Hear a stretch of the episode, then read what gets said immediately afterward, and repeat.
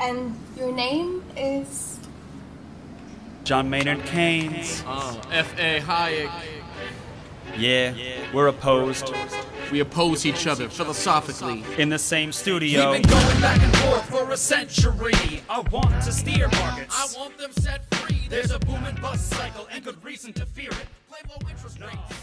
در چهاردهم مارس سال هزار و هشتصد و هشتاد و سه کارل مارکس بیمار در سن شصت و چهار سالگی در لندن به درود حیات گفت.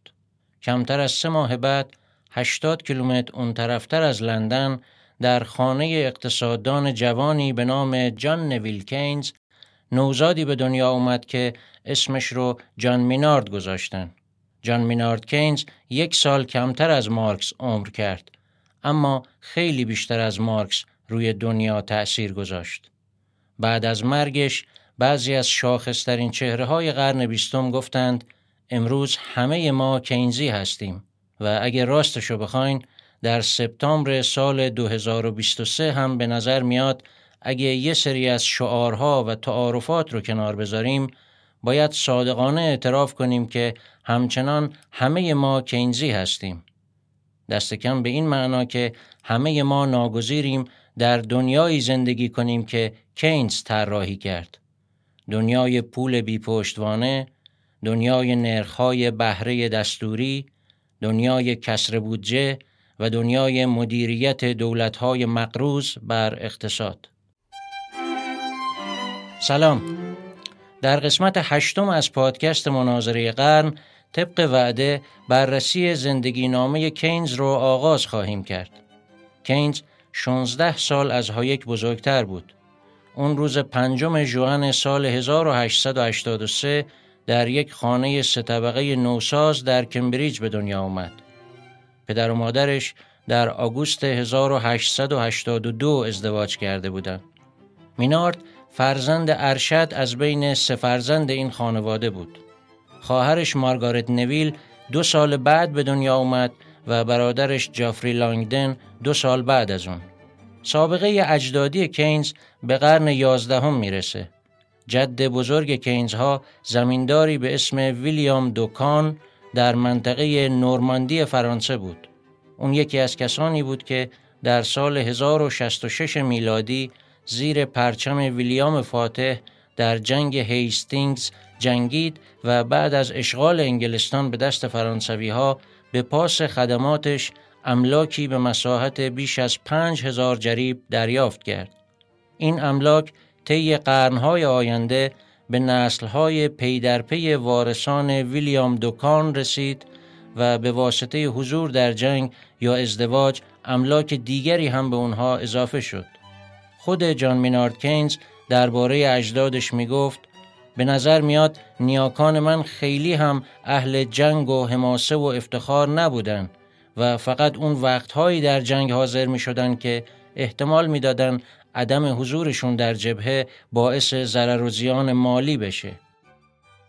در سالهای طوفانی قرن شانزده و هفده خاندان کینز در منطقه سامرست در جنوب غرب انگلستان زندگی می کردن. وفاداری این خاندان به مذهب کاتولیک و سلطنت دودمان استوارت براشون خیلی گرون تمام شد.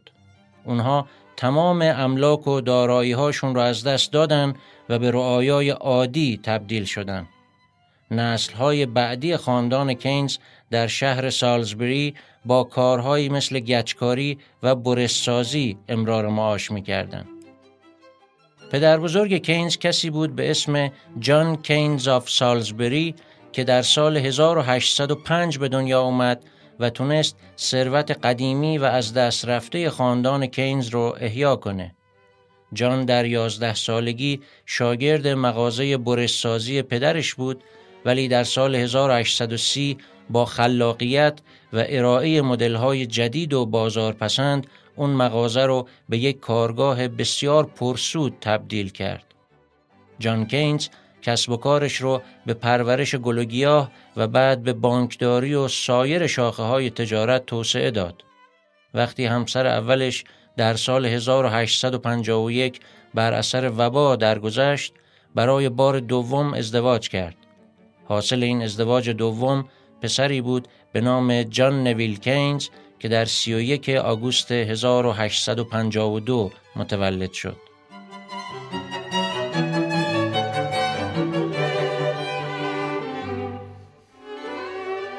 مردان ثروتمند خودساخته‌ای مثل جان کینز که کودکی و نوجوانیشون به پادویی مغازه‌ها و کارگاه‌ها گذشته بود، از فرزندانشون انتظار داشتن که درس بخونند و به دانشگاه برند و سر خانواده رو بلند کنند. جان نویل کینز تک فرزند تمام بار امید خانواده رو به دوش می‌کشید. اون برای تحصیل به لندن و کمبریج رفت و در کمبریج در حالی که دانشجوی ریاضی بود متوجه شد به ریاضیات علاقه‌ای نداره و از علوم اخلاقی خوشش میاد.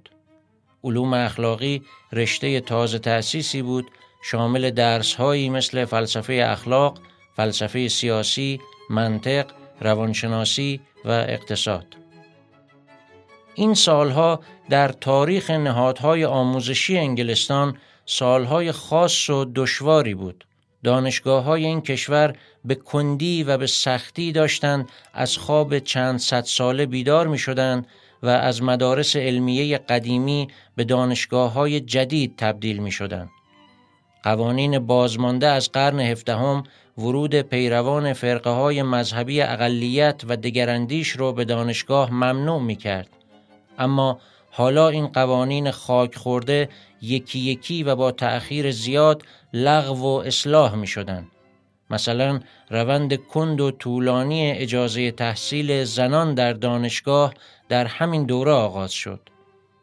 تأسیس رشته علوم اخلاقی هم یکی از نشانه های این بیداری از رخوت چند صد ساله بود. درس هایی که در رشته علوم اخلاقی تدریس می شد معارفی بودند در معرض سیالیت و تغییر که مثل ریاضیات به نتایج قطعی نمی رسیدند و در اونها فرصت فراوانی برای کار خلاق باقی بود. بخش‌هایی از علوم اخلاقی به خصوص درس اقتصاد یا اقتصاد سیاسی کم کم جایگاهی به عنوان منبع خرد اجتماعی پیدا می کردند و رفته رفته بعضی از نقش‌هایی رو که در گذشته به مذهب تعلق داشت بر عهده می گرفتند. دوره ویکتوریا به دوران طولانی و باثبات سلطنت ملکه ویکتوریا گفته میشه که از سال هزار و هشتصد و سی و هفت تا سال هزار و نهصد و یک طول کشید. از نظر اقتصادی این دوره دوره پررونق به بار نشستن انقلاب صنعتی بود. از نظر سیاسی هم امپراتوری بریتانیا در دوره ویکتوریا به اوج عظمت خودش رسید و به یک ابرقدرت جهانی بیرقیب تبدیل شد. اما از لحاظ فرهنگی انگلستان دوره ویکتوریا حد فاصل دنیای قدیم و جدید بود. در این دوره ایمان مذهبی که یکی از ارکان اجتماعی انگلستان محسوب میشد، رو به ضعف گذاشت و نهایتاً جای خودش رو به شک و ناباوری داد. افول باورهای مذهبی از دهه هزار و هشتصد و شصت شتاب گرفت و قطعاً یکی از مهمترین علتهای این افول انتشار کتاب منشأ انواع چارلز داروین بود. نظریه داروین می گفت طبیعت خود به خود تنوع پیدا کرده. شکاکان بر مبنای این نظریه اعتقادات دینی قدیمی درباره منشأ پیدایش و خلقت جهان را زیر سوال بردند و کلیسا به این سوالها جوابهای متقاعد کننده‌ای نمی‌داد. اندیشه‌های گذشته در حال رنگ باختن بودند و عصر جدیدی شروع می‌شد. چهره‌های فکری عصر جدید دو خصلت برجسته داشتند: یکی شک نسبت به مبانی اعتقادی قدیم و دیگری احساس مسئولیت نسبت به مسائل اجتماعی. دو نفر از مشهورترین این چهره‌ها هنری سیدجویک و آلفرد مارشال بودند. اونها اول استاد جان نویل کینز بودند و بعد به همکار و دوستش تبدیل شدند. جان مینارد کینز زیر سایه این دو اقتصاددان بزرگ به دنیا اومد و بالید. هنری سیدجویک کسی بود که میخواست یک نظام اخلاقی سکولار و مستقل از مذهب تدوین کنه که البته در این کار موفق نشد و چیزی جز شک به دانشجویانش یاد نداد.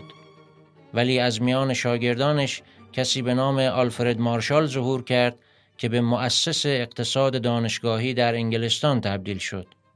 مارشال فکر می‌کرد اخلاق تا حد زیادی نتیجه شرایط اقتصادیه. بنابراین برای بهبود اخلاقی جامعه باید راهی برای پیشرفت شرایط اقتصادی پیدا کرد.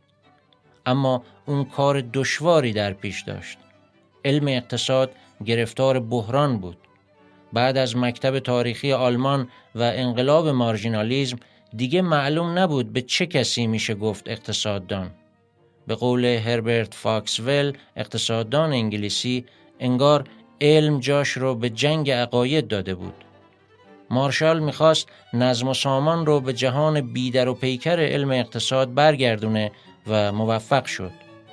اون با تمثیل مشهور لبه های قیچی دو نظریه ارزش هزینه تولید و مطلوبیت مارژینال رو با هم ترکیب کرد. اون با این کار خصلت انقلابی انقلاب مارژینالیزم رو تعدیل کرد و نظریه مارژینال رو با نظریه کلاسیک آشتی داد و یک گزاره فراموش نشدنی از خودش به جا گذاشت. ارزش در نقطه تعادل بین عرضه و تقاضا تعیین میشه. مارشال در سال هزار و نهصد و سه اولین کرسی مستقل علم اقتصاد رو در دانشگاه کمبریج برقرار کرد.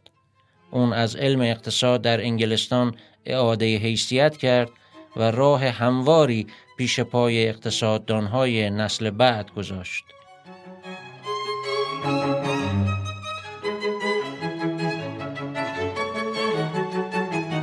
آلفرد مارشال جان نویل کینز رو یکی از دو سه نفر بهترین شاگردانش در زندگی میدونست. جان نویل کینز نه تنها در علم بلکه در سبک و شیوه زندگی هم پشت سر مارشال حرکت کرد. مارشال در دهه هزار و هشتصد و هفتاد با یکی از دانشجوهاش ازدواج کرد و به همین دلیل مجبور شد از شغلش استعفا کنه و به دانشگاه دیگه‌ای بره.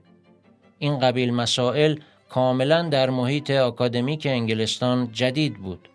در گذشته اصولاً دانشجوی زن در دانشگاه پذیرفته نمیشد و طبیعتاً هیچ استادی هم عاشق و خواستگار دانشجوش نمیشد و قانون منع رابطه استاد و دانشجو محلی از اعراب نداشت.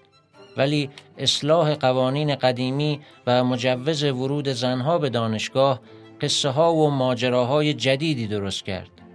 در واقع تولد جان مینارد کینز محصول جانبی یکی از همین عشقهای غیرقانونی بود. جان نویل کینز هم مثل استادش به یکی از دانشجوهاش علاقمند شد و باهاش ازدواج کرد. دختری به نام فلورانس ایدا براون که خودش یک فعال اجتماعی بود و پدرش یک کشیش از فرقه های اقلیت. اجداد فلورانس اغلب معلم و مقامات کلیسایی بودند و مال و منالی نداشتند. جان و فلورانس در سال هزار و هشتصد و هشتاد با هم نامزد شدند و دو سال بعد ازدواج کردند. جان نویل کینز در سال هزار و هشتصد و هفتاد و هشت بعد از مرگ پدرش به یک ارثیه حدوداً هفده هزار پوندی رسید که براش سالانه حدود هشتصد پوند درآمد داشت. علاوه بر این بابت شغلش در دانشگاه هم حقوق می گرفت.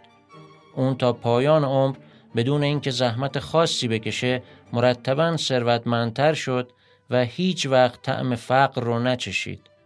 با این حال از جوانی زود به زود مریض می شد و دچار حالتی بود که بهش هیپوکندریا یا خود بیمار پنداری گفته میشه.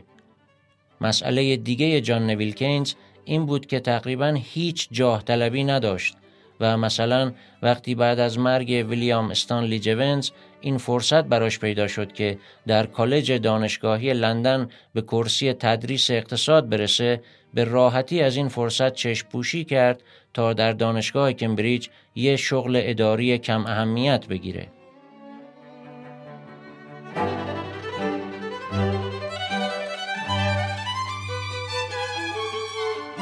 در اواخر قرن نوزدهم در جهان صنعتی مفهوم بیکاری وسیع تازه داشت خودش رو نشون میداد.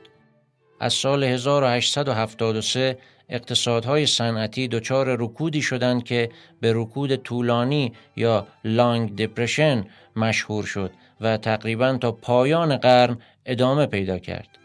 به همین خاطر بود که در سال هزار و هشتصد و هشتاد و سه کلمه بیکاری یا unemployment برای اولین بار وارد دیکشنری آکسفورد شد و شگفتا که این سال همون سال تولد جان مینارد کینز بود. مینارد با مشکل گره خوردگی زبان یا آنکیلوگلوسی متولد شد. در این ضایعه یک پرده نازک بین زبان و کف دهان وجود داره که مانع از حرکت زبان میشه. این مشکل با یک عمل جراحی کوچیک حل شد، ولی احتمالاً به همین علت بود که کینز در بزرگسالی اندکی با لکنت صحبت میکرد. مینارد یک پسر لاغر و قد بلند و بسیار حساس بود. والدینش خیلی زود مطمئن شدند که اون مرد قوی بنیه‌ای نخواهد شد. به نظر می رسید فعالیت ذهن این پسر خیلی از حد تحمل جسم نحیفش بیشتره. از شش سالگی این فکر به سرش زد که صورت و قیافه زشتی داره و این تصور تا بزرگسالی باهاش باقی موند و همیشه رنجش می داد. معلوم نیست این فکر از کجا به ذهن این بچه رسیده بود، چون عکسی که از دوازده سالگیش باقی مونده به هیچ وجه تصویر یک پسر بچه زشت و بدقیافه نیست. هنوز دو سالش نشده بود که مادرش از شدت کارکرد مغز پسر کوچولوش احساس نگرانی کرد. در خاطرات پدرش اومده که وقتی چهار سال و نیمش بود مفهوم نرخ بهره رو درک میکرد و میگفت اگه من به تو یه سکه نیمپنی بدم و تو اونو کلی وقت پیش خودت نگه داری، بعد باید دو تا سکه نیمپنی به هم پس بدی. سکه دومی بهره است. این بچه از همون سن و سال آماده بود تا با بزرگترهای درس خونده و دانشگاهی بحث کنه و بهشون ثابت کنه اشتباه میکنن. مینارد از سه سالگی به تمر علاقمند شد و از سنین پایین بازی گلف رو همراه پدرش شروع کرد. سرگرمی‌های دیگه مورد علاقه‌اش روزنامه درست کردن بود و بازی با کلمات و جناس و قافیه ساختن. نیروی جسمیش برای بازی‌هایی مثل کریکت کافی نبود و به همین خاطر کنار زمین می‌ایستاد و از تعداد ضربه‌ها و پرتاب‌ها آمار و میانگین می‌گرفت. دو تا از خدمتکارهای خونه‌شون آلمانی بودن و مینارد از اونها کمی آلمانی یاد گرفت که بعداً خیلی به دردش خورد. در خانه‌ای که کینز بزرگ می‌شد، احساسات مثبتی نسبت به آلمانی‌ها وجود داشت. این احساس در طبقه متوسط عمومیت داشت. آلمان هنوز برای انگلیسی‌ها کشور علم و فلسفه شمرده می‌شد، نه کانون صدور جنگ. ضمن اینکه پادشاهان آلمان و انگلستان خویشاوند بودند. یک احساس عمومی دیگه که کینز ها با بقیه انگلیسی های طبقه متوسط شریک بودند، این بود که برای فرانسوی ها قدر و حرمت زیادی قائل نبودند. خواهیم دید که این احساسات شرطی شده به جا مانده از کودکی تا پایان عمر با کینز باقی موند.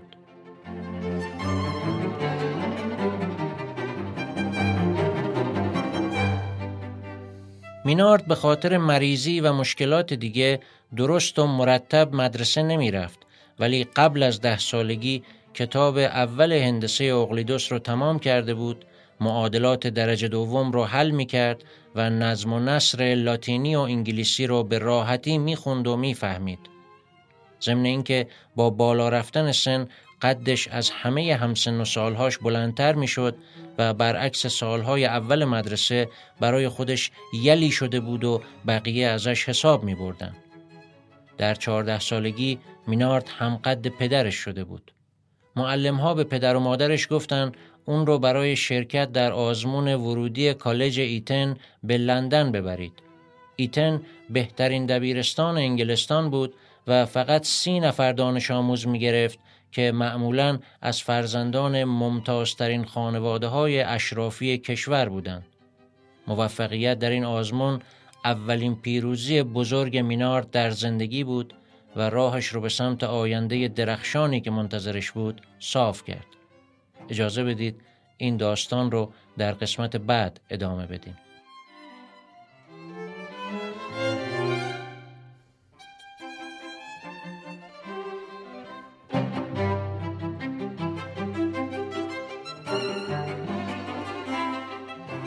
Mm-hmm.